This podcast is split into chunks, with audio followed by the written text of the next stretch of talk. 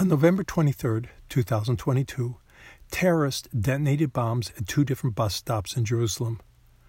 The murderers filled the explosive devices with nails in order to injure and maim as many people as possible.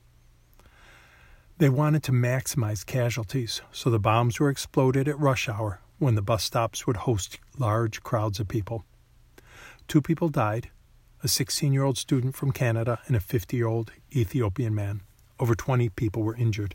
Sadly, this was not the first terrorist attack in the City of Peace, and no one expects it to be the last.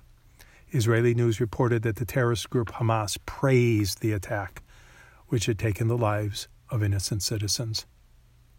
News reports circulated stories about one man, 60 years in his 60s, who was caught in the area of one of the explosions. The blast resulted in shrapnel embedded in his body.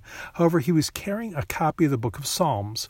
One piece of shrapnel struck the book, and the thickness of the Book of Psalms was enough to stop the flying metal from inflicting a fatal wound. The piece of shrapnel did not make it all the way through the book. It stopped, pointing at the verse Psalm 124, verse 7. Our soul is escaped as a bird out of the snare of the fowlers. The snare is broken, and we are escaped. Over the years, there have been numerous reports of people having their lives saved by carrying a Bible.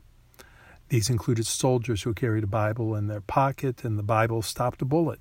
We rejoice for each story which represents a miracle and proclaims God's mercy. While these stories are presented in the news very dramatically, and rightly so, it is implied that it is an uncommon event for a person to be saved by a Bible. Yet, for all the followers of Yeshua, this is no surprise at all. The Word of God protects us and brings life to all who heed it and carry it and hide it in their heart.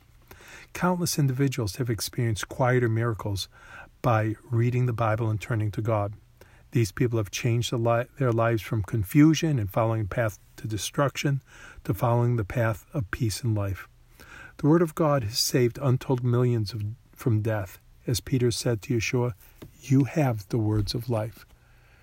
Does God's Word save people's lives? Most assuredly it does. The Apostle James, writing in chapter 1, verse 21 of his epistle, said, Wherefore lay apart all filthiness and superfluity of naughtiness, and receive the meekness with meekness the grafted word, which is able to save your souls. Yes, His word can save our souls. His word can save our lives. Before we close, I'm going to read Psalm 124. Remember the piece of shrapnel that saved the man?